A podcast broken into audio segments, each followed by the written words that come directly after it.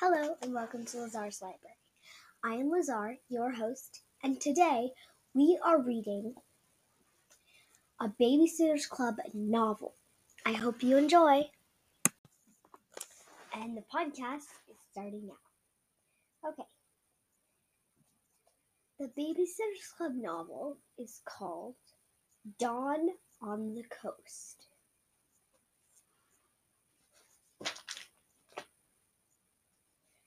The author would like to thank Jan Kerr for help in writing this book. Chapter 1 A trip to the West Coast. It was the highlight of my spring, for that's for sure. When I got to California, I had an absolute fantastic time. So how come I ended up feeling so confused? Believe me, there's a lot to tell, and I might as well start at the beginning. First off, you're probably wondering, wondering who Shunt Sunshine is. Well, that's me. Of course, nobody around here calls me Sunshine. Here in Connecticut, they call me by my regular name, Dawn Schafer, but not my dad. He started calling me Sunshine when I was little, and unfortunately it stuck. Maybe he gave me the name because of my long blonde hair. My my hair is so light it's almost the color of corn silk, and it reaches all the way past my waist. Or maybe Dad gave me the name because I love the sun so much. I really do. I love warm weather and the beach. I guess I'm just a California girl at heart. After all, that's where I came from. And that Sunday, I was getting to go back for a visit. I got the postcard from Dad when I came home from school that Thursday afternoon. I still had so much to do, so much to get ready. I dragged my suitcase out of the closet, threw it on the bed, and started to lay out my clothes. I decided to bring my white cotton skirt. I could wear that with anything. And of course, my bathing suit, a bikini, and my jeans and sneakers. I wasn't sure about my yellow cotton overalls. And would I really need three sundresses? Maybe you're wondering why my dad lives in California and I live in Connecticut. Well, sometimes I wonder too. Believe me, it's not the way I would have arranged it. But even so, things are working out okay. You see, about a year and a half ago, Mom and Dad got divorced. Dad stayed in our house in California, and Mom moved me and my brother, Jeff, here to Stoneybrook, Connecticut. I think Mom wanted to come here because my grandparents live here and it's the town where she grew up. To tell the truth, at first I wasn't the happiest. But then I adjusted. I found myself a best friend, Mary Anne Spier, and I got invited to join my babysitters club, which is just about the most fun club in the whole wide world. My brother Jeff, though, didn't adjust so easily. In fact, he didn't adjust at all. He started getting kind of nasty with me and mom, and he never started to get in fights at he even started to get in fights at school. It was pretty bad. His teacher kept calling mom, and I don't think mom knew what to do. Finally, we decided to let Jeff go back to California for a while. He really just wanted to be back with his friends and live with dad.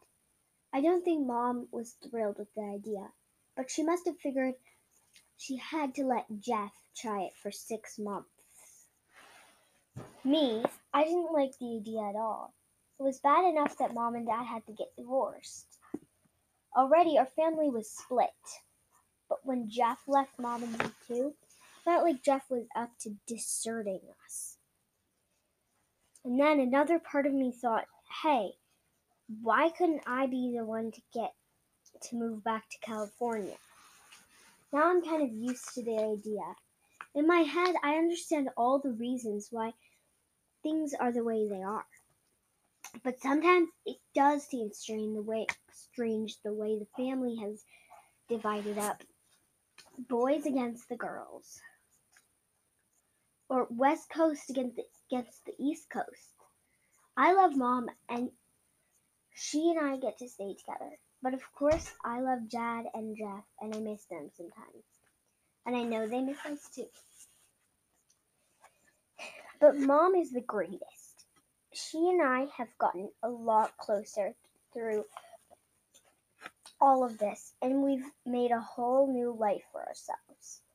We live in an old, old farmhouse that was built in 19, uh, 1795. And no kidding. The rooms are really small and the doorways are so short that tall people have to stoop to get through them. Mom says people used used to be shorter in the 700s. The best thing about our house, though, is that it has a secret trapdoor in our barn that leads to a long, dark tunnel. You need a flashlight to walk through. The tunnel leads up into our house and comes out right at the wall to the my bedroom. The wall has a special latch that springs open to the couch. Too. Talk about exciting. You should have seen the faces on my friends in the Babysitters Club when I showed them. Maybe I should tell you a little bit about the club. There are six of us in it now, and we also have two associate members. What is it? Just what it is is what it says. A bit club for babysitters club. It was Kristy Thomas's idea. She's our president of the club that all the parents in the neighborhood could use wherever they need sitter.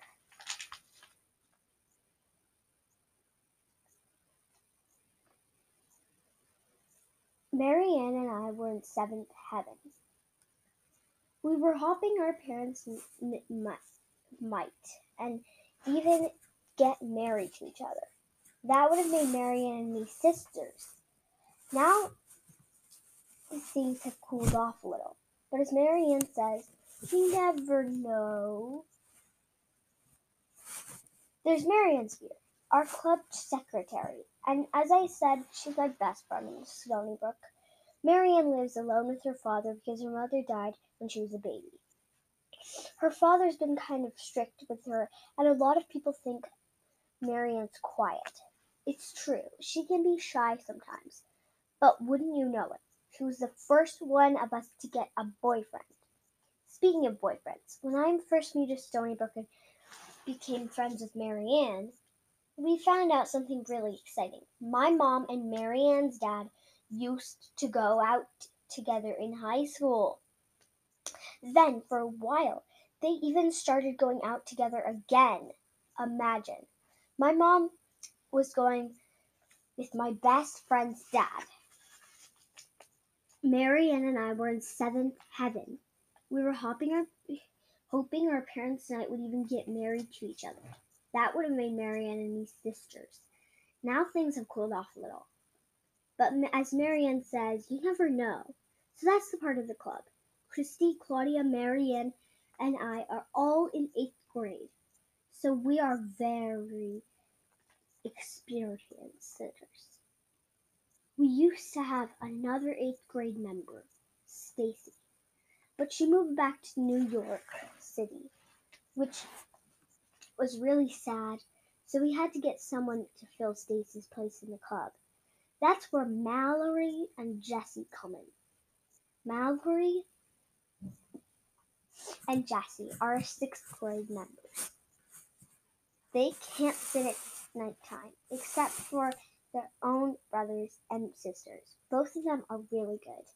We know Mallory really well because we babysit for her family, the Pikes. The Pikes have eight kids, and since Mallory is the oldest, she used to help us out.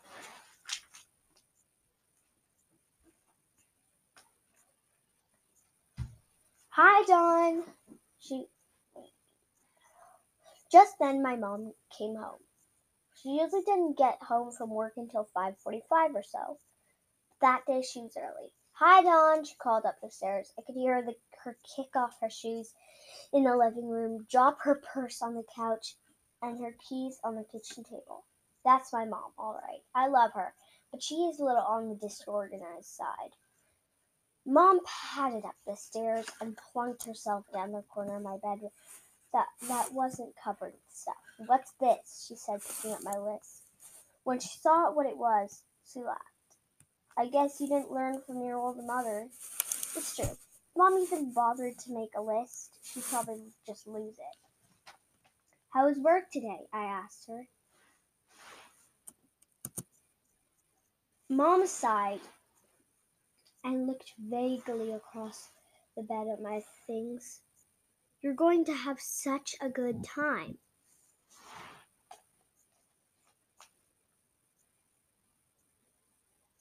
She said. I suddenly realized that when I went off to California, Mom was going to be left all alone in Stoneybrook. Mom, are you going to be all right? I asked. I mean, all alone? She tucked her legs under her, like she had so many times lately when we found ourselves sitting in my room talking. Of course I am, sweetie, she said. What? Are you worried about me? Don't worry. I've got Granny and Pop Pop while you're gone. And my trips already asked me and Trips already asked me to go to dinner. The trip man, I groaned.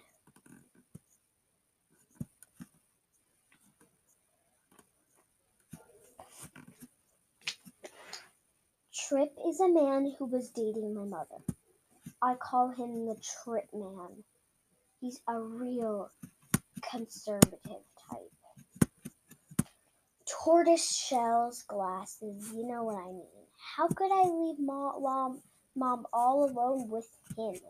Mom, I said, I feel kind of funny going off to be with Dad and Jack and you having to stay here. It's only for your spring vacation, she said. Besides, think of what an adventure I'm going to have without you. I'll probably mis- misplace my keys and not find them the whole time you're away. And when I go out with the Trip, you'll probably end up wearing one brown shoe and one red.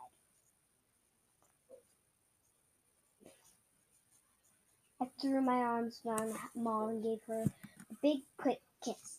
Oh, Mom, I said, I'm so glad that you are you and I are stuck together. What if you were here and I was there? What if the family was even more split up than it is now? I'll never leave you. Never. Mom didn't answer me. She just stared across my bed at the suitcase and all my clothes.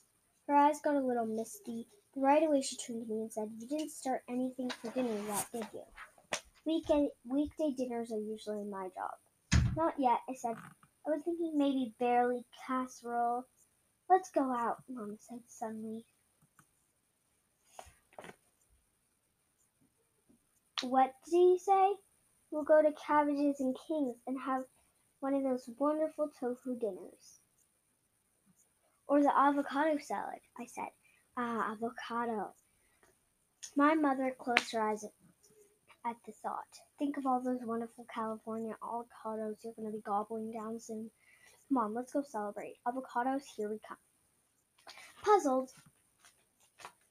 and glanced down the floor. Mom stood up and puzzled glanced down the floor. Where's my shoes? she said. Living room, I answered.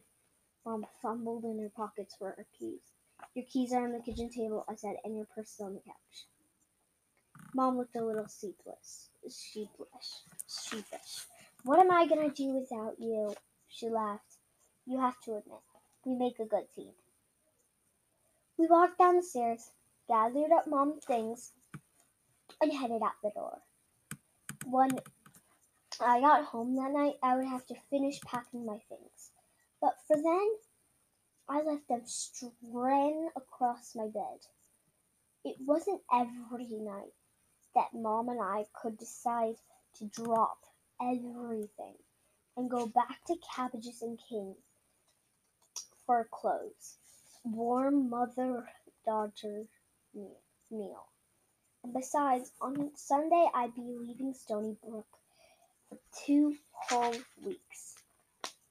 Chapter 2 Friday. Dear Dad, Dad and Jeff, only two more days. to see day. That's when I'm calling my trip to California now, and I can't, can't, can't wait to see you. This will have to be the short and sweet because I'm rushing off to a slumber party at Kristy's house. All my Babysitters Club friends will be there, and I can't wait. I can't be late, since the whole thing is a goodbye party for Dawn. What a party! I was the first one to get got to Kristy's that night, and well, when I arrived, things were a little quiet and calm. Kristy lives in a mansion, no kidding. You practically need a mansion to hold all her family. There's Kristy and her mom and her three brothers, and there's well, and then there's Watson Brewer, Kristy's stepdad. He and Kristy's mom got married last summer, and he has two kids of his own. They come to stay every other weekend.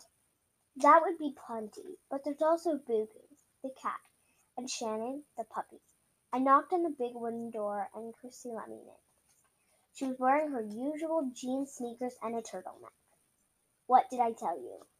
She shut the door quickly behind me so that Shannon wouldn't escape.